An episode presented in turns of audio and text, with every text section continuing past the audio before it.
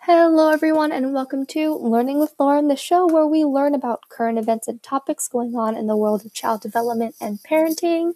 You guessed it, with Lauren. In today's final episode, we are going to be putting a spin on the recent topic and discuss controversial children's movies. We'll be choosing one well known children's movie, discussing its origin, the complaints it's received, and, at the end of it all, get my hot take on the situation. So, let's get into it. Today we'll be focusing focusing on a more recently released film, the Lego Batman movie, released in theaters in 2017. Its predecessor, the Lego movie, received great reviews, and even though Batman itself came out on the other side with better reviews, it still received backlash from multiple conservative critics and parents.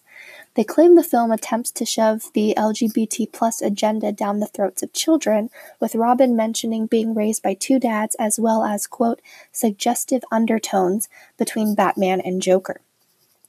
Other critics have duped this, however, saying that the line was fleeting and the suggestive undertones were non existent, yet the complaints continued. Upon my personal viewing of the film along with my seven year old sister, I, a member of the LGBT plus community, didn't notice the line Robin said, nor did I sense any undertones. My sister? Nothing at all.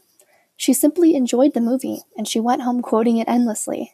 This raises the question of are parents simply overthinking things?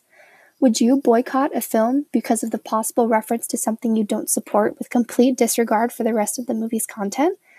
Does it matter that much in the scope of things? What do you think?